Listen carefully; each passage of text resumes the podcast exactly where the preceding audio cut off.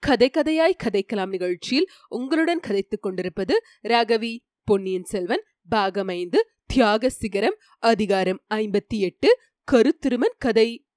கரிய திருமால் என்னும் கருத்திருமன் கோடிக்கரைக்கு சிறிது வடக்கே கடற்கரை ஓரத்தில் உள்ள தோப்புத்துறை என்னும் ஊரினன். அங்கிருந்து ஈழத்தீவுக்கு படகு செலுத்தி பிழைப்பு நடத்தி கொண்டிருந்தான். சுமார் இருபத்தைந்து ஆண்டுகளுக்கு முன்னால் அவன் ஒருமுறை ஈழத்திலிருந்து தோப்புத்துறைக்கு வந்து கொண்டிருந்த போது புயல் அடித்து கடல் கொந்தளித்தது. படகு கவிழாமல் கரையில் கொண்டு வருவதற்கு மிகவும் பிரயாசைப்பட்டான். கோடிக்கரை கலங்கரை விளக்கின் அருகில் வந்து அவன் கரையை நெருங்கிய போது ஒரு பெண் அக்கொந்தளித்த கடலில் மிதப்பதை கண்டான். அவள் பேரில் இரக்கம் கொண்டு படகில் ஏற்றி போட்டு கொண்டான். அவள் அப்பொழுது உணர்வற்ற நிலையில் இருந்தாள். உயிர் இருக்கிறதா இல்லையா? என்று கூட கண்டுபிடிக்க இயலவில்லை. அங்கேயே படகை கரையேற்ற பார்த்து முடியவில்லை. காற்று அடித்த திசையில் படகை செலுத்திக் கொண்டு போய் கடைசியில் திருமறை காடு என்னும் ஊர் அருகில் கரையை அடைந்தான். உணர்வற்ற அந்த பெண்ணை கரையில் தூக்கி கொண்டு வந்து போட்டு கவலையுடன் கவனித்துக் கொண்டிருந்த போது குதிரைகள் மேலேறி சில பெரிய மனிதர்கள் அப்பக்கம் வந்தார்கள். ஆனால் அவள் பேசவும் இல்லை மற்றவர்கள் பேசுவது அவள் காதில் விழுந்ததாகவும் தெரியவில்லை. இவள் பிறவி ஊமை செவிடு என்று அவர்களில் ஒருவன் கூறினான். அவர்களின் தலைவராக தோன்றியவர் கருத்திருமனை தனியே அழைத்து ஒரு விந்தையான செய்தியை கூறினார். புயல் அடங்கியதும் அந்த பெண்ணை ஈழ நாட்டுக்கு அழைத்து சென்று அந்த நாட்டிலோ அல்லது அருகில் உள்ள தீவு ஒன்றிலோ விட்டுவிட்டு வந்துவிட வேண்டும் என்றும் அதற்காக பெரும் பணம் தருவதாகவும் அவர் சொன்னார். அதன்படியே கருத்திருமன் ஒப்புக்கொண்டு பணமும் பெற்றுக் கொண்டான். கடலில் கொந்தளிப்பு அடங்கியதும் அவளை படகில் ஏற்று அழைத்து சென்றான். கடல் நடுவில் கட்டை ஒன்றை பிடித்துக்கொண்டு ஒருவன் மிதப்பதை கண்டான். மிகவும் களைத்து போயிருந்த அவனையும் படகில் ஏற்றிக்கொண்டான் முதலில் அந்த பெண் புதிய மனிதனைக் கண்டு மிரண்டாள். பிறகு அவனையும் கவனியாமல் இருந்தாள். இருவரையும் அழைத்துக் கொண்டு போய் அவன் ஈழ நாட்டுக்கு அருகில் உள்ள ஒரு தீவில் இறக்கிவிட்டான். அந்த தீவில் ஒரு பெரியவர் இருந்தார். அவர் இந்த பெண்ணை தமது மகள் என்று கூறினார். முன்னமே அவள் ஊமை என்றும் இப்போது தம்மை கூட அவள் அறிந்து கொள்ளவில்லை என்றும் கூறினார். பிறகு அவளை கடலிலிருந்து காப்பாற்றியதை கருத்திருமன் சொன்னான். நடுக்கடலில் படகில் ஏறிய மனிதன் கருத்திருமனிடம் ஓர் ஓலை கொடுத்து அதை இலங்கை அரசனிடம் கொண்டு போய் கொடுக்கும்படி அனுப்பினார். அதிலிருந்து அவர் ரொம்ப பெரிய மனிதராய் இருக்க வேண்டும் என்று கருத்திருமன் தீர்மானித்துக் கொண்டான். இலங்கை மன்னனிடம் ஓலை கொடுத்த பிறகு அவனுடைய பேச்சிலிருந்து தன்னால் தெரிந்து கொண்டான். பாண்டிய மன்னரை அழைத்து வருவதற்கு இலங்கை அரசர் பரிவாரங்களை அனுப்பினார். கருத்திருமன் மிக்க களைத்திருந்தபடியால் அவர்களுடன் போகவில்லை. பாண்டிய அரசர் சில தினங்களுக்கு பிறகு இலங்கை அரசரின் அரண்மனைக்கு வந்து சேர்ந்தார். இரு மன்னர்களும் சேர்ந்து இலங்கையின் தென் கோடியில் மலைகள் சூழ்ந்திருந்த ரோஹண நாட்டுக்கு சென்றார்கள். அங்கே சில தினங்கள் தங்கியிருந்தார்கள். கரு திருமன் பேரில் பிரியம் கொண்ட பாண்டிய மன்னர் அவனையும் தம்முடன் அழைத்து போனார். ரோஹண நாட்டில் பல இடங்களையும் இலங்கை அரசர் பாண்டிய மன்னருக்கு காட்டினார். கடைசியாக யாரும் எளிதில் நெருங்க முடியாத ஒரு பள்ளத்தாக்கிற்கு அழைத்து சென்றார். அங்கே ஒரு மலை குகையில் அளவில்லாத பொற்காசுகள் நவரத்தினங்கள் விலை மதிப்பில்லாத ஆபரணங்கள் முதலியவை வைக்கப்பட்டிருந்தன. அவற்றையெல்லாம் பார்வையிட்ட பிறகு இலங்கை அரசர் ஒரு தங்க பெட்டி எடுத்து திறந்து காட்டினார். அதற்குள்ளே ஜா ஜுவாலமாக பிரகாசித்த மணிமகடம் ஒன்றும் ரத்தின ஹாரம் ஒன்றும் இருந்தன. அரசர்களுடைய சம்பாஷணையிலிருந்து இந்த கிரீடம் பாண்டிய வம்சத்து அரசர்களின் புராதனமான கிரீடம் என்றும் இந்த ரத்தின ஹாரம் பாண்டிய குல முதல்வனுக்கு தேவேந்திரன் வழங்கியதாக சொல்லப்பட்ட ஹாரம் என்றும் தெரிந்து கொண்டான்.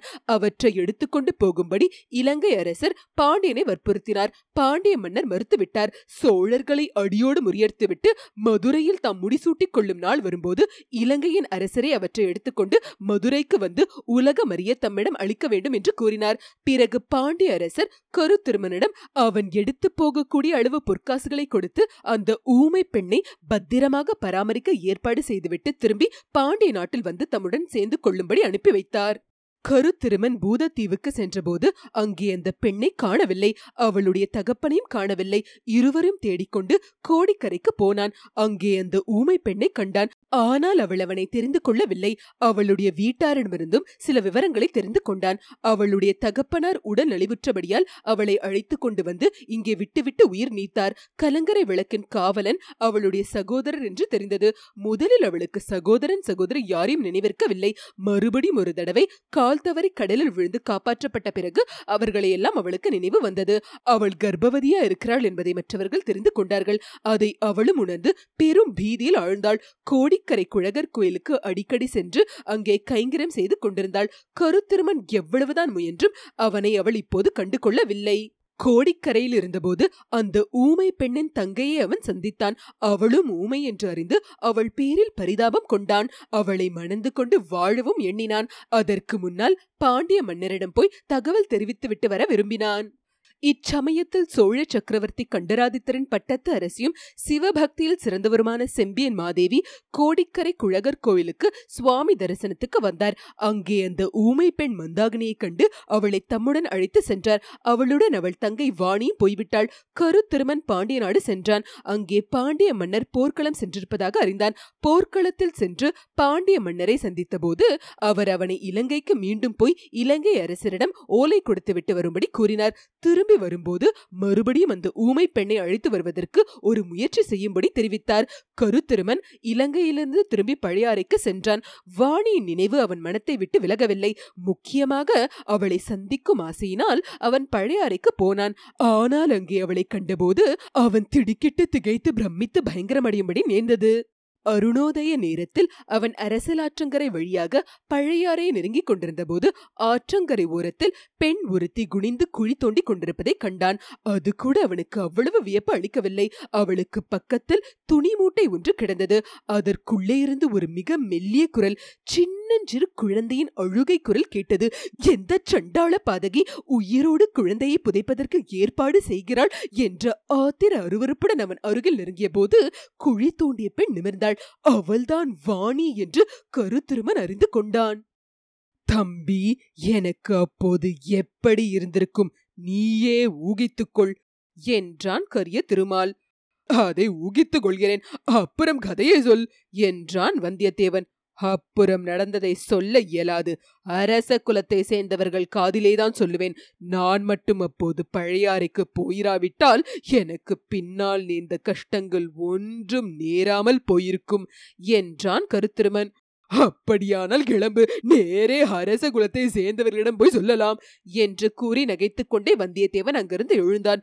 கருத்திருமனையும் அழைத்துக் கொண்டு பொக்கிஷ நிலவரை அணுகினான். அங்கே அப்போது யாரும் இல்லை. நிலவரை கதவு பெரிய பூட்டினால் பூட்டப்பட்டிருந்தது. ஆனால் தெரியாதவர்கள் கண்டுபிடிக்க முடியாதபடி அமைக்கப்பட்டிருந்த அதன் உட்கதவை வந்தியத்தேவன் அழுத்தியதும் திறந்து கொண்டது. இருவரும் உள்ளே புகுந்து உட்புறம் தாளிட்டு கொண்டார்கள். வழியில் பொன்னும் மணியும் முத்தும் நவரத்தினங்களும் குவிந்து வைத்திருந்த இடத்தில் வந்தியத்தேவன் பிரவேசித்தான். பார்த்தான் கருத்திருமனிடம் உன்னுடைய ரோஹண நாட்டு மலைகுகையில் இவ்வளவு செல்வங்கள் உண்டா? என்று கேட்டான். இதைவிட நூறு மடங்கு உண்டு என்று சொன்னான் கரிய திருமால். வந்தியத்தேவன் சில தங்க காசுகளை எடுத்து மடியில் வைத்து கட்டிக்கொண்டதும் மறுபடியும் கிளம்பினார்கள். நிலவரை பாதை வழியாக வந்தியத்தேவன் முன்னால் சென்றான். மதில் சுவரில் அமைந்திருந்த ரகசிய கதவையும் திறந்தான். அங்கே இப்போது காவலன் யாரும் இருக்கவில்லை. வெளியிலே முதலில் தலையை மட்டும் நீட்டி எட்டி பார்த்தான். வடவாற்றில் வெள்ளம் இருக்கரையும் தொட்டுக்கொண்டு சென்றது. வெகு தூரத்தில் தீவர்த்தி வெளிச்சம் தெரிந்தது. அந்த இடத்தில் அருகில் யாரும் இல்லை என்று தெரிந்து கொண்ட பிறகு வந்தியத்தேவன் வெளியே வந்தான். கரு திருமணம் வந்த பிறகு கதவை சாத்தினான். வடவாற்றை எப்படி கடப்பது என்று யோசித்துக் கொண்டிருந்தபோது பக்கத்தில் சாய்ந்திருந்த மரத்தடியில் படகு ஒன்று மரத்தின் வேர்களில் மாட்டிக்கொண்டு நின்றது தெரிந்தது. இத்துடன் அதிகாரம் ஐம்பத்தி எட்டு முற்றிற்று.